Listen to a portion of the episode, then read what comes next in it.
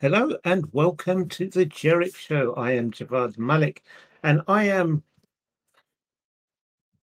indifferent to the fact that someone might have made it back from uh, Black Hat and DEF CON alive. Welcome to the Jerich Show, featuring your hosts Javvad Malik and Erich Kron. Timely topics, poorly presented.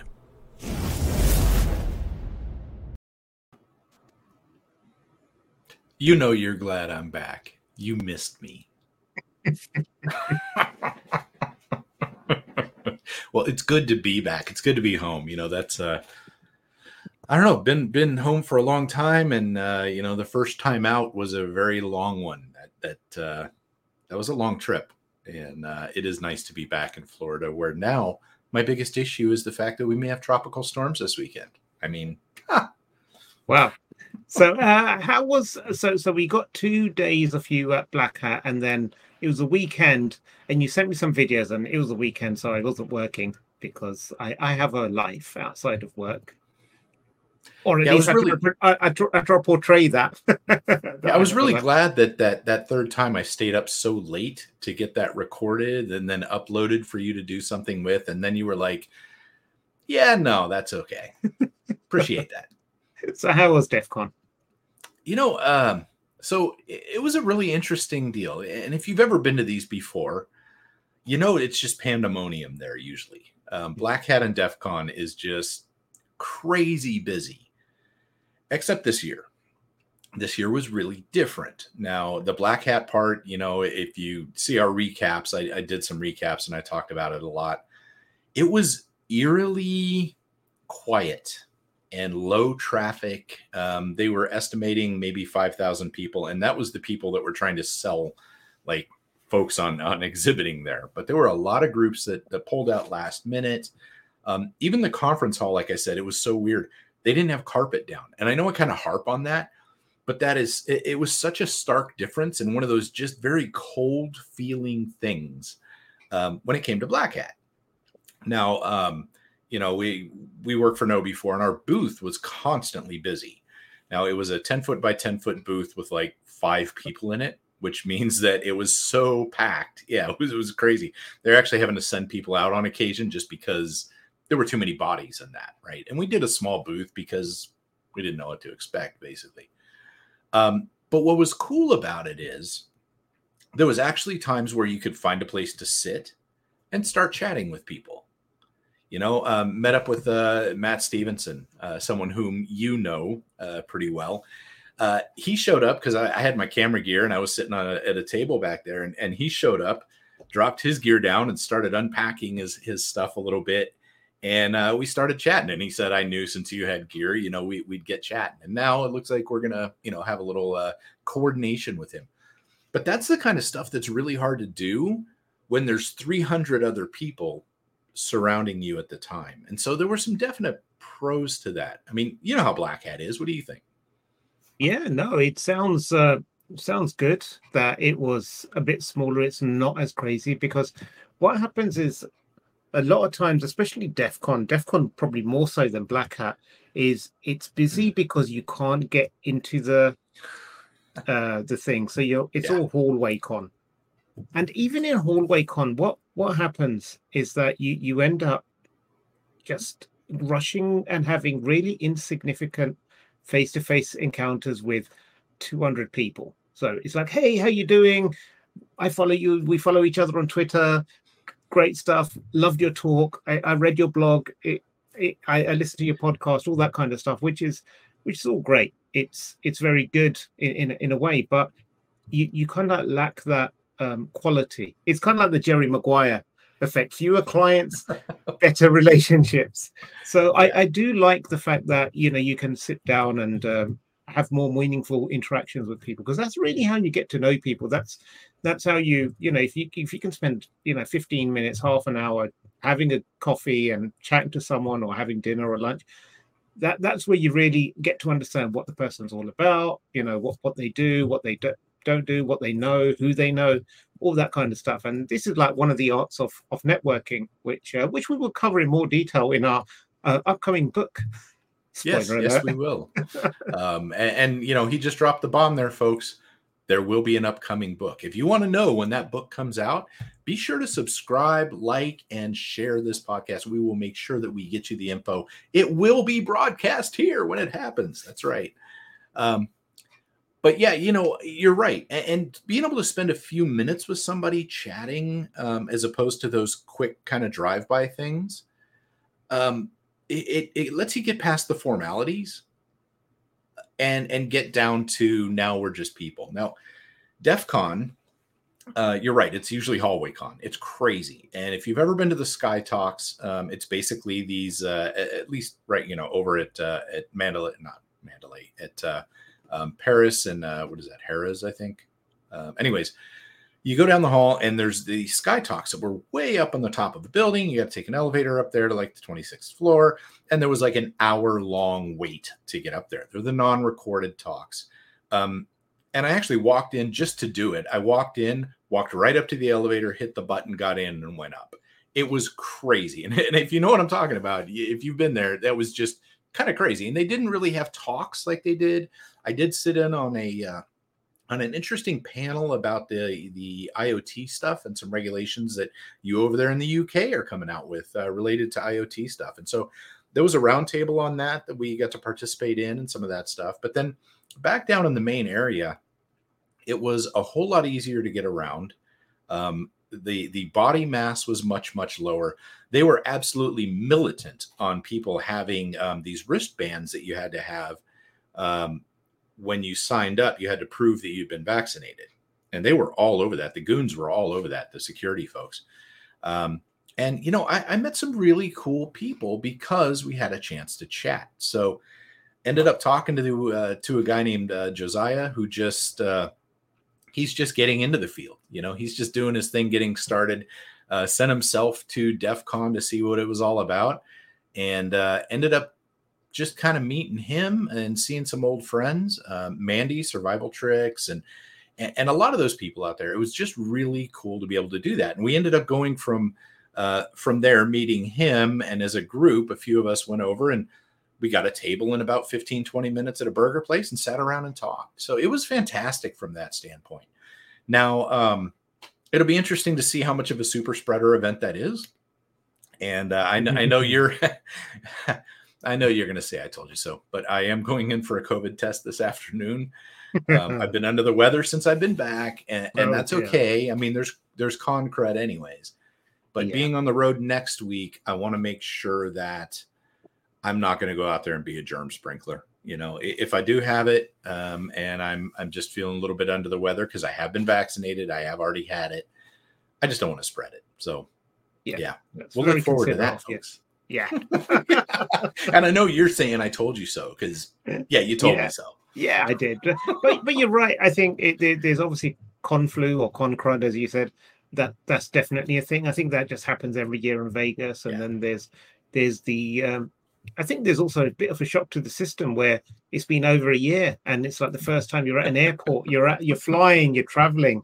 Honestly, even now when I go out for drives, I'm just not used to it. I, I if if I go for a drive and it's like over an hour, I get like my back gets tired. I get tired.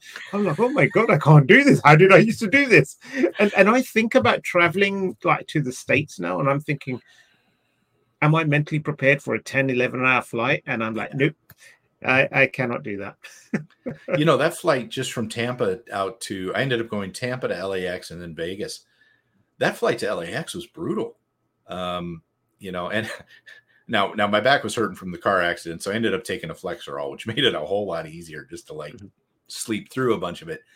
But those flights were brutal, man. Those were long, long hours. And we're used to, you know, when we traveled a lot, you hop on a plane, it's just second nature.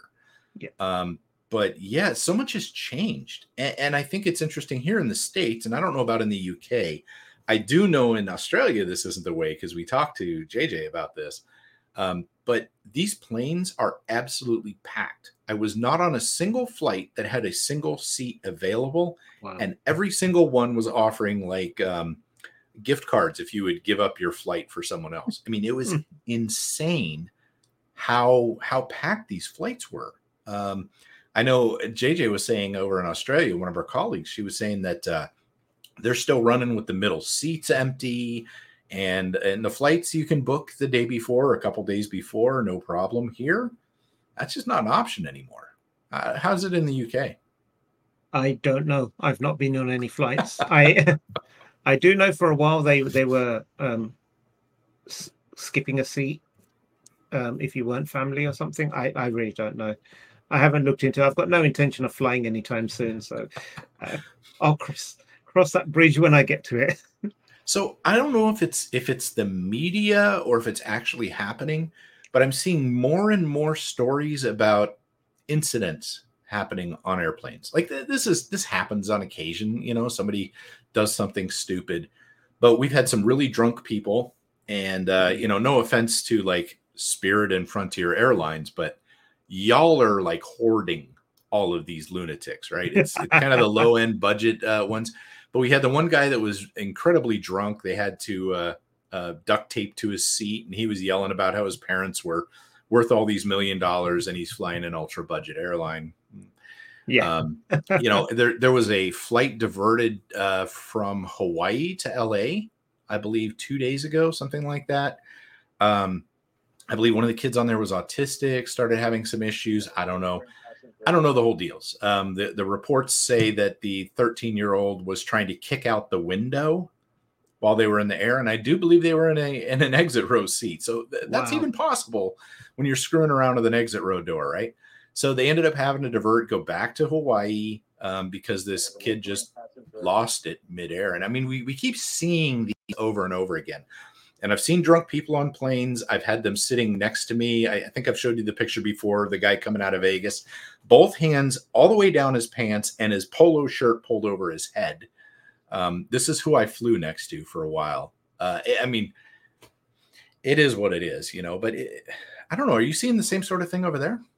Uh, no, not not not really. See, again, I think the the difference is that we don't really have that many domestic flights. We can pretty much drive from one end of to the country in the same time it gets you to get from one state to another. True. So, as as the saying goes, in in the in the UK, uh, a hundred miles is a long way, and in the US, a hundred years is a long time ago. So, it's yeah. You know, I, I talked to a lady once. Um, I was in DC, um, just kind of cruising around. I and I ran across this uh, British gal, and we were chatting.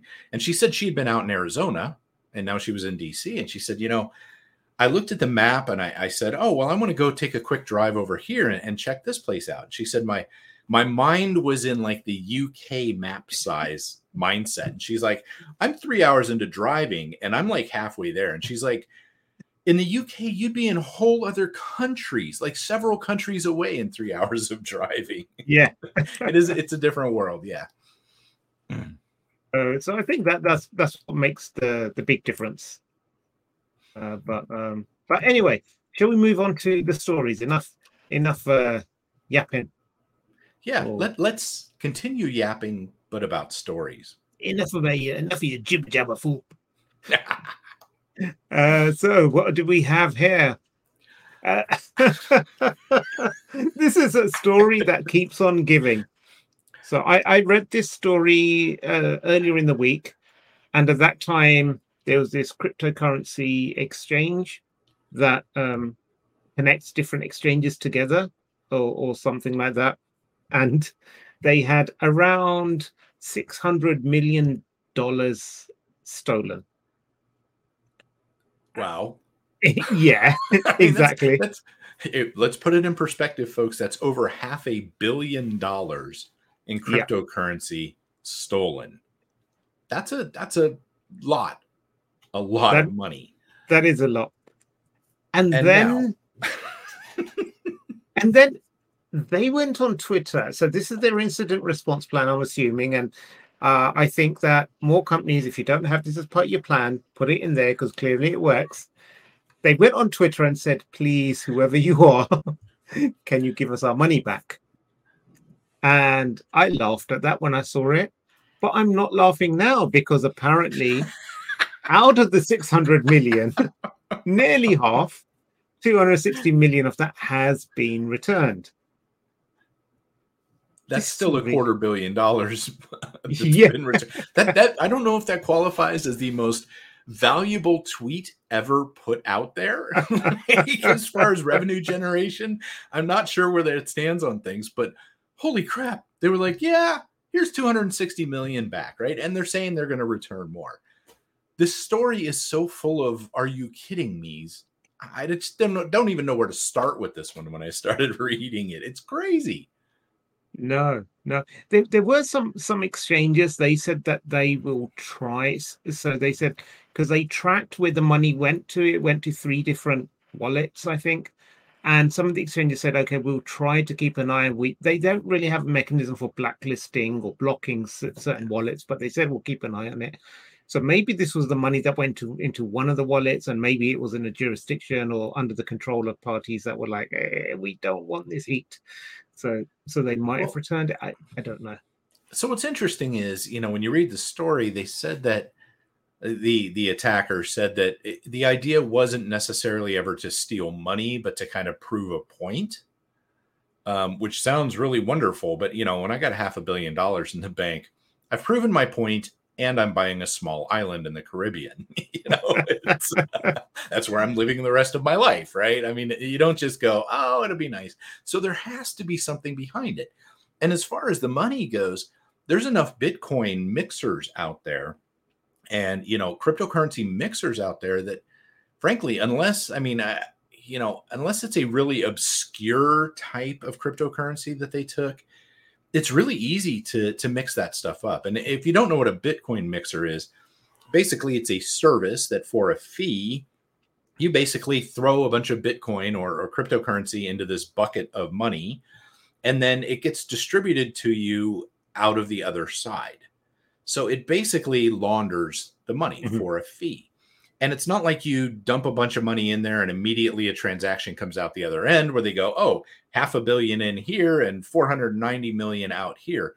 No, it, it does it slowly over time. You can, you know, you can break this up so there's no telling where it's coming from. And it makes it so much harder to trace. I mean, this is this is not hard to hide this kind of money. And this is why the criminals love to use it so much. Yeah.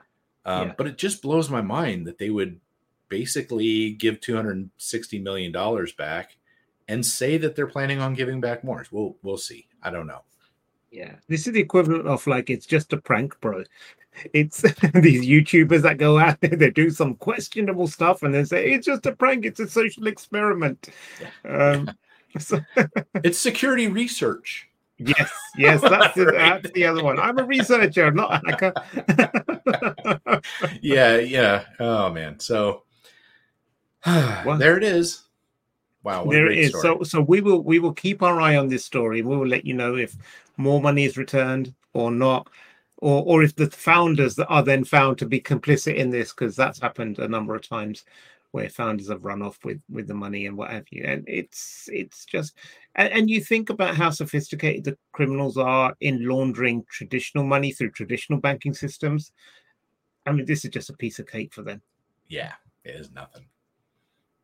Okay, so there the NCSC last year put in place a um, well they, they or last year or the year before I, I lose track of time with it since the, the covid and the lockdown it's Yeah. just i don't know whether something was one year ago or three years ago it's, it's a bit like the tva time moves a bit differently down here now um, but um, NCSC, they're the UK's um, uh, National Cyber Security Centre. Um, they they they look after all, all things cyber uh, from from the government. And last year or the year before, they uh, introduced a phishing at ncsc.gov email address where they said, "Hey, if you receive something that looks like a phishing email." Uh, forward it on to us and we will then investigate it we'll look into it and everything and that was really popular. I think within the first three months, they hit, had over a billion emails sent through to them. It was a, a very popular thing. Now, obviously, I think with with those things, it's a small percentage of people that use it excessively, and still the majority of people. If if I ask my friends, like, "Hey, have you heard of that?" and they're like, "What's that?" Uh, no idea. But it, it's it's a good feature and a service out for the the general public And now they're taking it one step further, clearly inspired by the phish alert button or the PAB uh, by KnowBe4, but they, clearly, clearly, but they're now um, uh, adding a button that people can add to um, Outlook on Office 365 or Microsoft 365 so that when you received uh, when you receive an email rather than having to click forward and put in the NCSC email you just click hey this is suspicious. You click that and boom it off it goes to NCSC which I think is a a decent move. You know the easier we can make it for people to report things uh, the better it's a bit it could be a bit confusing because uh, a lot of the email providers they have their own spam buttons on there as well. So mm-hmm. Google and Microsoft and everything, they were like, hey, this is a spam email, and you can click that and it'll move it into your spam folder. So uh, but um, what what do you think of this? Do you think it's it's something that's that's worthwhile? Uh, do you think it's going to get get used a lot? Yeah, so I got a couple thoughts on this. Um, number one is the spam button is different than reporting phishing. So spam is different, but users don't always know that. So I'm sure of this like 112 billion reports or something that you said that they got before. A lot of that was spam, not necessarily phishing. Okay.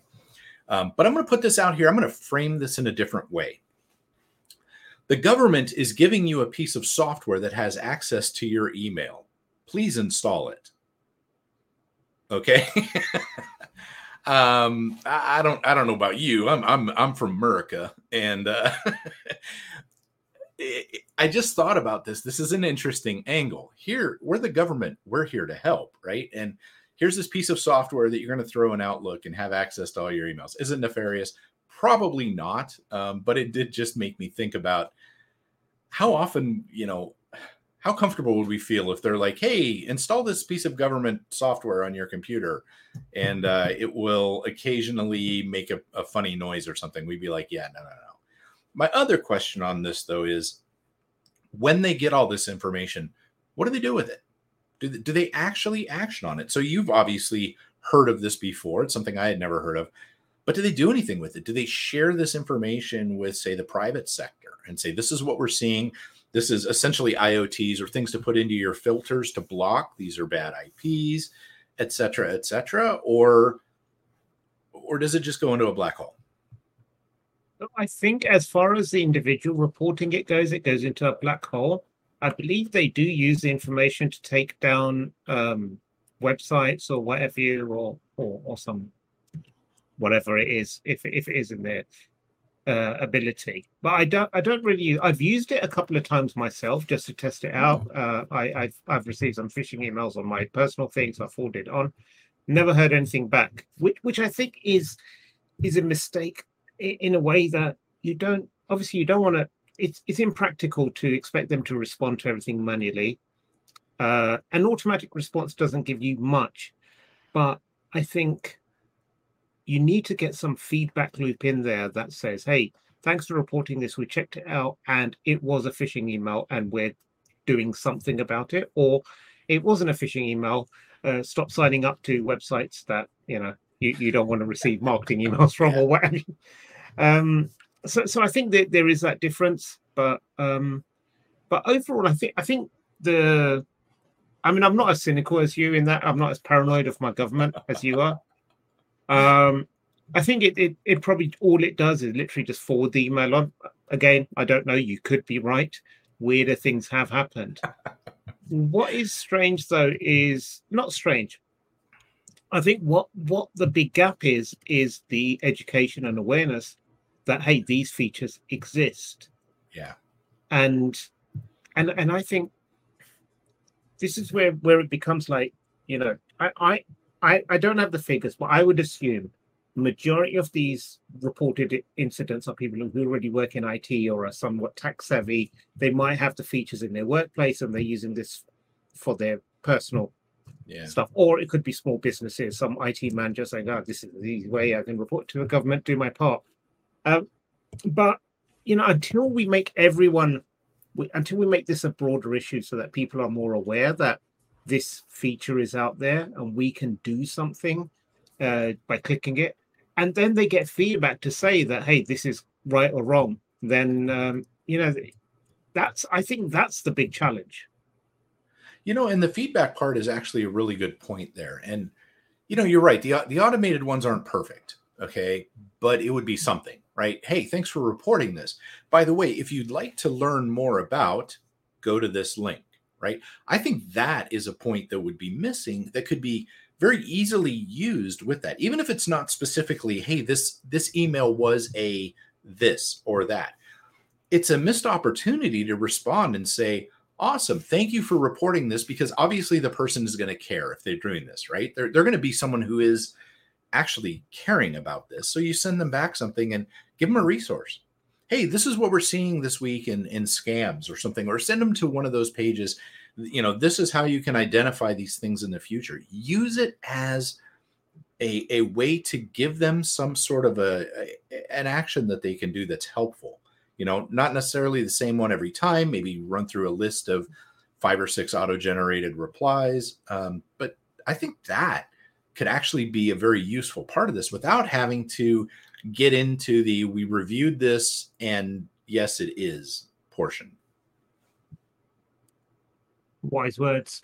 I think I think it's one of those broader issues. We we we clearly have our own thoughts and and views on it but it, it's also something that extends far beyond the restricted nature of an organization. So yeah. it goes into your your broader like how do you make organize uh, not organize, like societal change and and changes behaviors.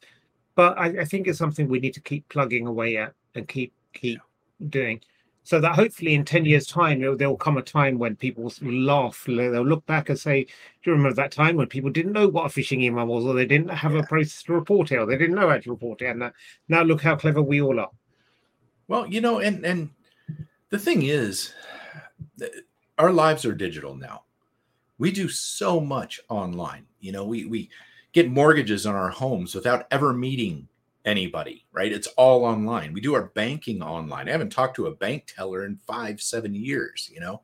Um, getting a car loan. I mean, you can buy whole cars over here online, eh, like Carvana. They show up, they drop it off, or they, they send you a little token. You go to the car vending machine and it spits your car out, right?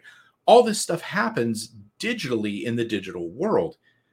But what it's done is it's opened so many more threat vectors for people because now it's not just the person that's outside the bank that's waiting to pickpocket you, right? They have to be there for it.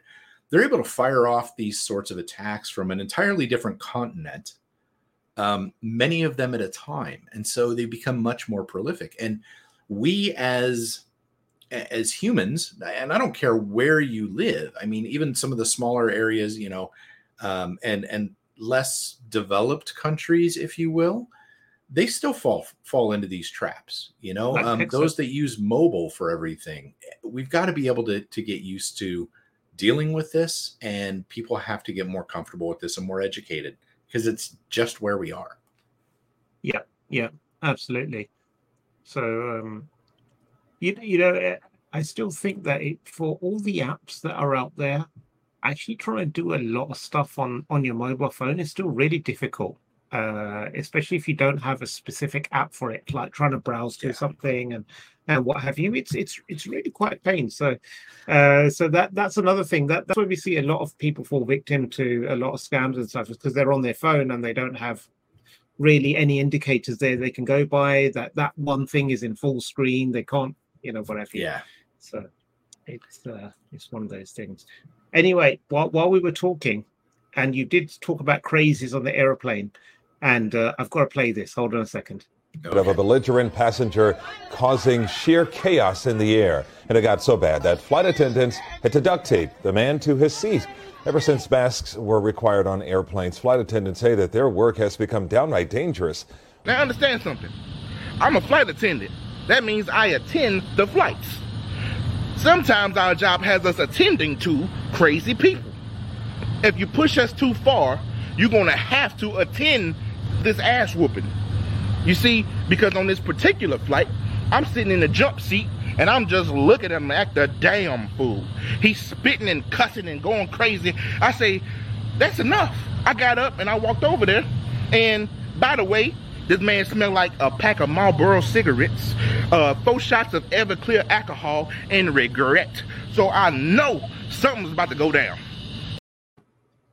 I I love this guy. I love he's a, he's a comedian. That's not really the attendant, right? um, he is hilarious. This whole interview is a riot when you listen to this guy. I mean, the way he put it together and and oh, I just love that. And I love it. Smelled like a pack of Marlboro, four shots of Everclear alcohol, and regret. I just love that guy. That that is a fantastic one, folks. We will find and link to the actual full video for that um, in the comments here. If y'all are on the podcast, you want to see the video. It is fantastic too. So good catch yeah. on that one. So so it's it's like you coming back from Vegas. You smelt nothing but felt regret. And on that note, we thank you for joining us. Uh, we will see you again next week. Uh, well, at least I will. Uh, maybe Erich will be suffering a slow, painful, agonizing um, death in the, in the throes of. No, he won't. I hope not. Well, um, it would make for good viewing figures, wouldn't it?